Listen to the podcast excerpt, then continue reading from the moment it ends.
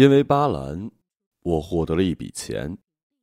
虽然这笔钱的数目不是特别大，但也等同于同龄人二十年后的存款。这意味着，我可以比别人少奋斗二十年。那天下午，我正忙着整理年终总结的文件，巴兰发了个视频通话来，央求我帮他买一注彩票。我说我很忙，怎么可能有时间帮你做这种无聊的事儿啊？他那时正在高速公路的服务区抽烟，眉头不展的笑了笑，说：“现在服务区都建设这么豪华，像个大型的商场了。”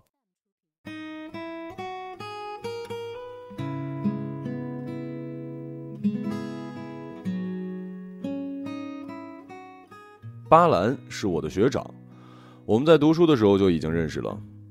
有一天傍晚，我在学校操场散步，看见他趴在草丛里拍一只猫，那只猫瘦骨如柴、脏不拉几的，委实不怎么好看。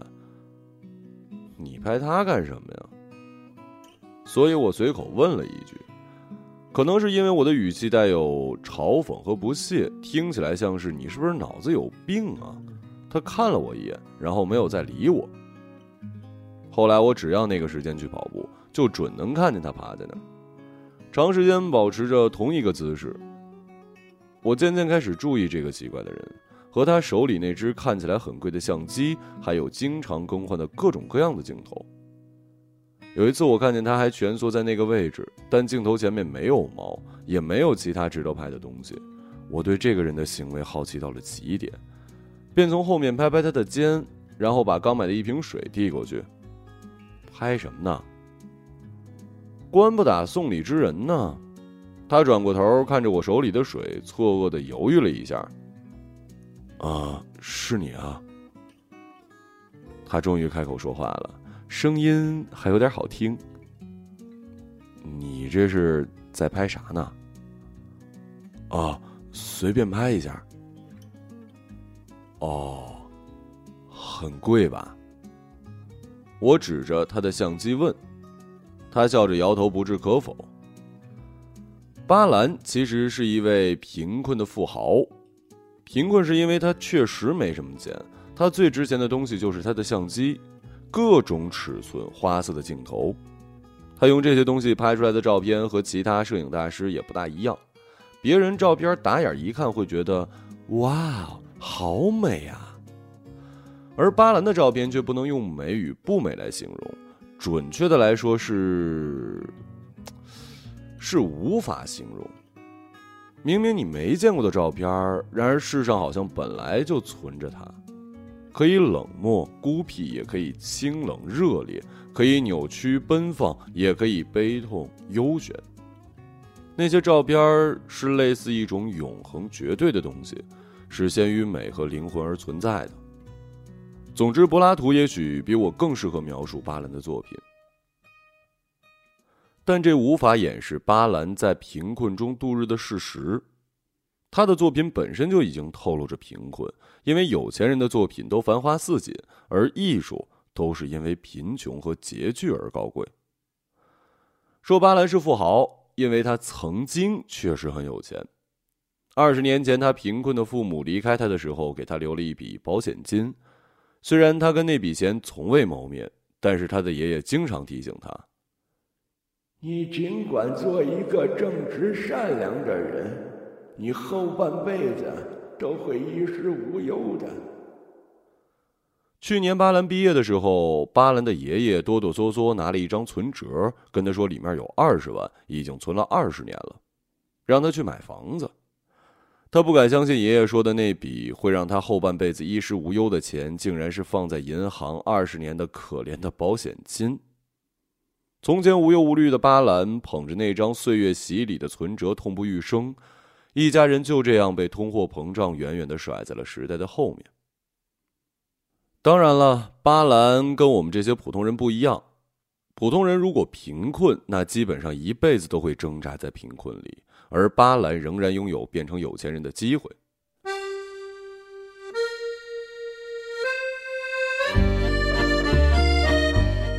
他拍摄的照片被我传到了贴吧、论坛等网络空间之后，引起了不小的轰动。大家开始以各种途径联系这位与众不同的摄影师，想让他给自己拍写真。甚至有人为了得到被拍摄的资格，打起了我的主意。那天我在餐厅吃午饭，有个女生羞涩的往我面前搁了一杯奶茶，然后迅速的逃离。奶茶上贴着一张小纸条：“你能不能让巴兰给我拍几张照片啊？”小姑娘背影委实漂亮，于是我厚着脸皮去找巴兰跟她商量。巴兰正在擦镜头，她没事的时候就会把她的镜头拿出来擦了又擦。你能不能破次例啊？我舔着脸跟他讲：“能给一姑娘拍几张照片吗？”他忙里偷闲的白了我一眼：“谁啊？”我一看有戏，欣喜若狂。毕竟我喝了人家姑娘奶茶呀。但是我却发现我压根就不知道那姑娘叫什么、哪个系的、长什么样，全都不知道。神经病吧你啊！巴兰不给人拍片有他的一套大道理。他认真的给我解释说，任何具备思维能力的人，当他们意识到镜头在面向自己的时候，都会进行伪装。这种伪装是微妙且不可控的，他们会竭尽所能的把自己认为最好的假象呈现出来。如果镜头记录的是假象，那照片就失去了意义。你能听懂吗？他解释完问我。尽管我不是很懂，但我仍然抿着嘴唇，故作深沉的点了两下头，既保全了两人的颜面，又不伤害他难得的热情。巴伦拥有独特且高超的摄影技术，却不肯以此谋生。毕业之后，他选择去一家小公司做后勤，业余时间在一家饮料店做服务生，生活一直穷困潦倒，恨不得一块方便面掰成三顿饭。虽然说大家刚从学校进入社会，生活都不会宽裕到哪儿去，而身怀绝技的巴兰却也如此的拮据，不免让人心怀敬意。同时，他生活上的窘迫也导致了周围往来的异性朋友数量稀少，让人不禁担心他会自此孤身一生。直到有一次，他跟我说他要去相亲，我目瞪口呆了很久，因为我想象不出什么样的女孩才会愿意跟他共度余生。当然了，巴兰本人是很值得共度余生的，不仅声音好听，长得也高大英俊。如果我是女孩子，我也愿意跟他一起共度。可是，他身上的贫困不值得。他一年中有大半年是在吃方便面，每次换季的时候都不肯为自己购置新衣，很难理解在这个时代还会有人因为外貌跟才华而托付终身。相亲的事情很快被我抛在了脑后。直到半个月之后，我们几个朋友约了酒席，他带着相亲女友也出现了。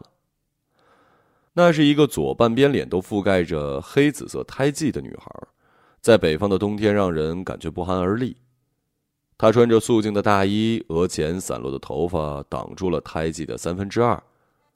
大家好，我叫晶晶。他彬彬有礼的跟我们打招呼，本来乱哄哄的酒桌一下子就安静了个彻底。桌上的人面面相觑，不知道要说什么好。通常这种情况，大家都会夸一下姑娘长得漂亮、有气质什么的。但是晶晶姑娘实在是让人夸不出口，任何溢美之词用在她身上都像是讽刺。所以大家干脆就什么都不说了，相互等着彼此打破尴尬。无奈，我朝女友使了个眼色，她先是愣了一下，反应过来之后，连忙起身。伙同另外几个女同胞一起挽着晶晶的手嘘寒问暖，他们还极其认真的夸她：“晶晶，你这件大衣可真漂亮。”有了第一个吃螃蟹的人，剩下的人就知道怎么吃了。大家开始夸赞晶晶身上的所有部位，比如鞋子好看、腰真细、头发又浓又亮。除了让人敬畏的脸，不知从何夸起。晶晶被我们夸得害了羞，一只手捂住胎记，另一只手捂住嘴。坐在巴兰的身边，笑面生花。最后一个朋友总结道：“巴兰能找到这样温柔贤淑的好姑娘，简直就是买彩票中了大奖啊！”当然，彩票和晶晶是不一样的。彩票这种东西约等于纸质的冰毒，在得知巴兰坚持购买彩票之后，我携带着震惊、诧异和疑惑去彩票店买过几注，并在开奖的时候正襟危坐的在电视机前观看直播。坦白的说，整个过程公平、公正和随机性简直就是无可挑剔，并且在中奖号码投掷出来之前，我似乎已经激动到心律不齐的地步。然而，在我接连投出几百块成本没有中奖之后，我开始认真的分析我的购彩行为跟后果，茶饭不思，夜不能寐，最后得出我应当悬崖勒马的结论：彩票贩卖的不是运气，而是希望。一期又一期的投注跟开奖，花花绿绿的走势图，电视屏幕前千千万万颗蓬勃跳动的心脏。大家都对未来充满不劳而获的希望，无耻的希望被两块钱买来的几个数字改变命运的希望。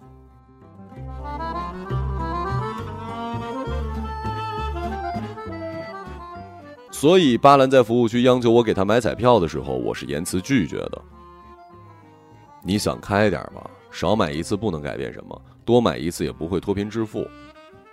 我求你了，这串数字我追了两年了。你怎么不让你女朋友买啊？我反问他，他笑了笑，没接话。我有预感，预感非常强烈，这次一定会中的。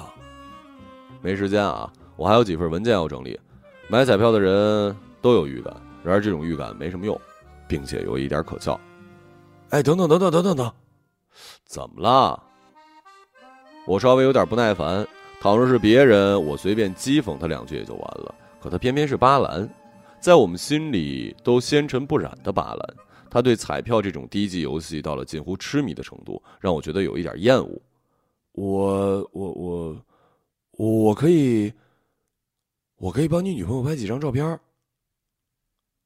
啊，那好吧。听到他这句话，我又有一点心软。他说：“我可以帮你女朋友拍几张照片，用的是帮而不是给。”巴兰的措辞一向严谨，从不让人觉得他高高在上，尽管他明明就是一个高高在上的人。况且没记错的话，我女朋友即将成为他拍摄的第一人。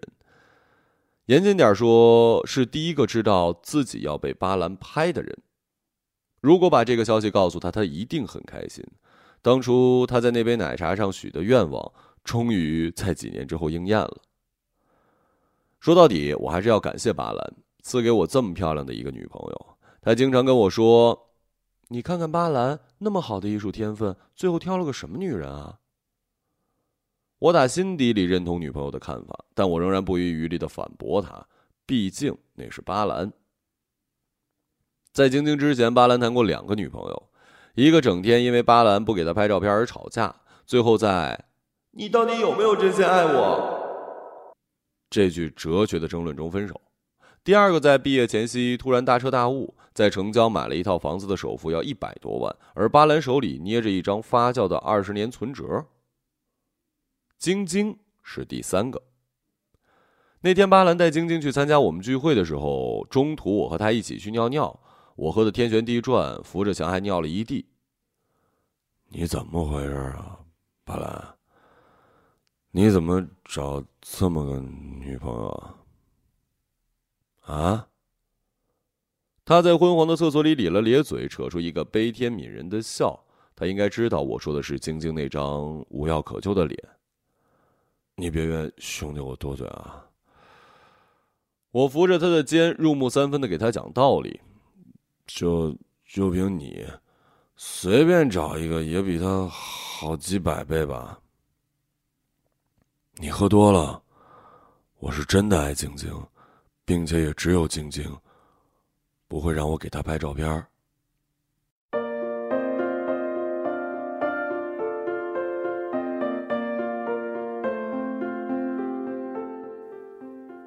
其实不光是我们不喜欢晶晶，巴兰的爷爷也不喜欢。他带晶晶回家去的第一个晚上，爷爷就从巴兰那儿把存折给偷走了。他怕巴兰跟这个丑陋的女孩在外面成家立业，于是很快用这笔钱在老家县城给他交了一套房子首付，并郑重其事地通知巴兰：“你尽管做一个正直善良的人，你有房子了。巴兰因为这件事火急火燎，因为那天晚上云雨之后，他正趴在晶晶身上喘着粗气。晶晶忽然问他：“你不会真要回老家去吧？”“怎么可能呢？”他不解的盯着晶晶的脸，一半在昏暗里，一半在胎记里。“那你把房子买在老家什么意思啊？”“我爷爷买的，我说了又不算。”“那我们怎么办？房子不买了？”“买啊。”钱呢？于是巴兰决定回老家找开发商协商退房。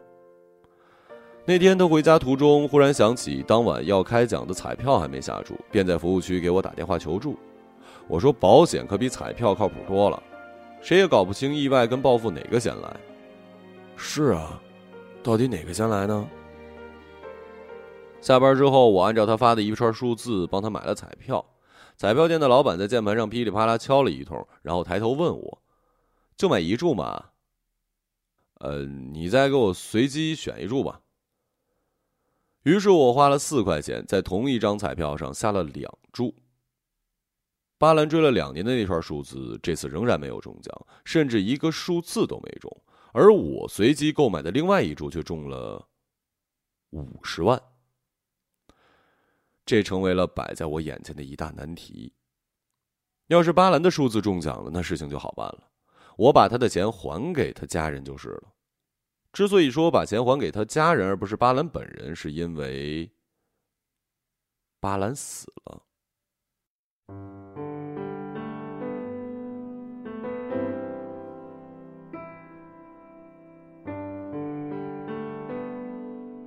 他在服务区跟我通完话之后，回家路上发生了车祸，巴兰不在了。不管怎么处理这笔钱，我都会觉得良心上过意不去。虽然对别人来说这或许是一件开心的事儿，但我怎么都开心不起来。作为巴兰最好的朋友，我很难过，真的很难过。就算给我五百万、五千万，那我也还是很难过。即便耶稣来了，我也要这样说。况且他临死之前跟我通话的时候，我还说了什么意外跟报复哪个先来这种鬼话，我真应该把这张嘴千刀万剐了。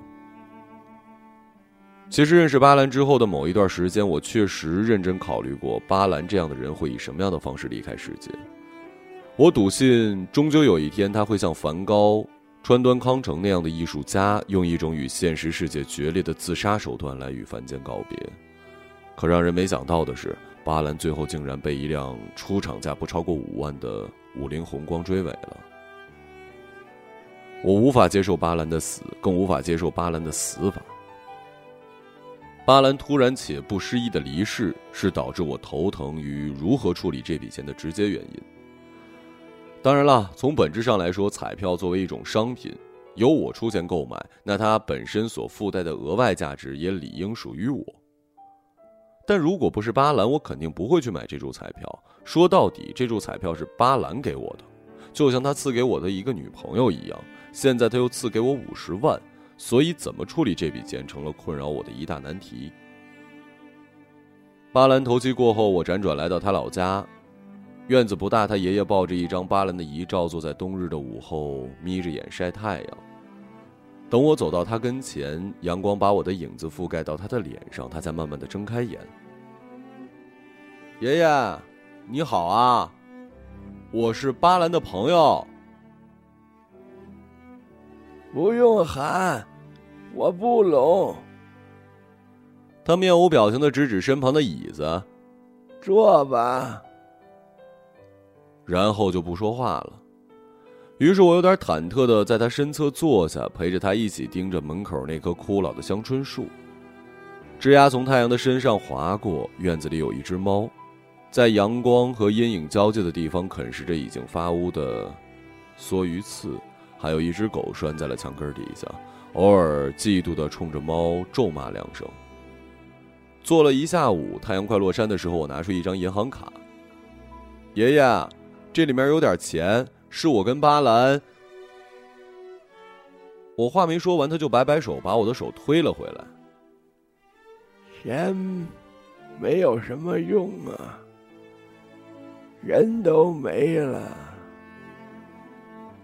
他逆着夕阳站起来，沟壑布满的老脸在黄昏中轻轻哆嗦着。猫已经啃完那根发乌的刺，来到墙根底下跟狗搂在一起睡觉。以后经常来坐坐吧。然后他便转身进屋了。我朝着他佝偻的背影浅浅鞠了一躬。那我先不打扰了。我的孙子巴兰是个正直善良的人吗？我刚走出几步，他在身后问。我回过头，看到他靠在门框一边流着泪，心里忽然弥漫起一股巨大的疼痛。想起巴兰曾经认真的问我：“镜头记录的是假象，照片就失去了意义，你能听懂吗？”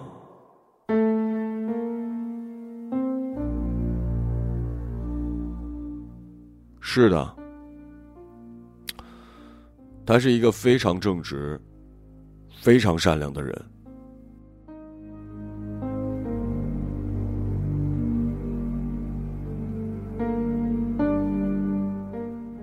回家之后，我思虑再三，决定把原本要给巴兰爷爷的钱为巴兰办一场摄影展。然后我打电话给几个朋友寻求帮助，他们很爽快地表示愿意加入这场行动。可惜晶晶的电话一直打不通，我有点担心她，发了个短信过去安慰，并邀请她在展出当天前来观展。可是，一直没有得到回复。从策划到展出，总共经历了三个多月，我们每个人都掉了好几把头发。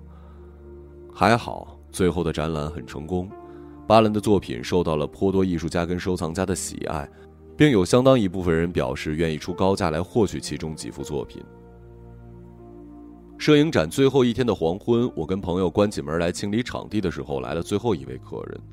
那时我正指挥着工人师傅把展品装进箱子里。你哪来的钱给他办展览？晶晶，我转过头，差点陷入到他那块波澜壮阔的黑紫色胎记中去。是不是巴兰让你帮他买彩票了？他昂着头巡视着墙壁，一脸未卜先知。我没有回答他的问题，只是带着热情的询问：“巴兰去世这段时间，你去哪儿了？”我希望他有一些不得已的苦衷，甚至希望他当着我的面掉几滴眼泪。然而他没有回答我的问题。中了多少？钱呢？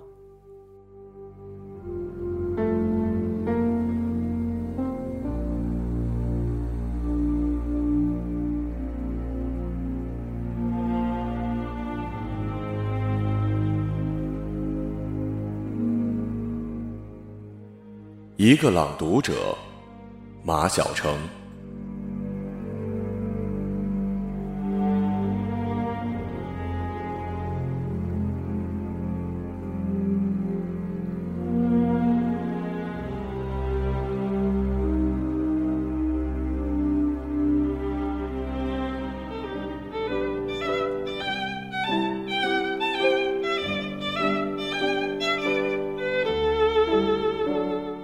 大家好，我是主播马小成。然后呢，在这儿跟大家说一条消息，就我在荔枝上的更新呢，可能并不是特别及时。大家也看见了，可能一个月才更新一次，呃，也有可能会更长。呃，也有一些付费节目，但是大家如果去关注我的公众号的话，每天都有最新的节目更新。而且除了故事之外，还可能有其他的节目。而且在公众号上，所有的节目都是免费的，是没有付费这个功能的。呃，我这个荔枝上的付费节目其实也不是很多了，对，包括价格标的也挺亲民的。就大家如果呃想要听所有节目都是免费的，比如说这上面的付费节目你想听的话，呃，可以去那个。呃，我公众号上去看，公众号每天都有更新。然后公众号是马小成的全拼加一二二五，马小成全拼一二二五，或者公众号直接搜马小成，我的那公众号名字叫马泽法克。对，呃，希望大家可以去公众号里给我留言，这样的话，公众号的留言我也会经常可以看见的。然后再次感谢大家收听我的电台，谢谢各位。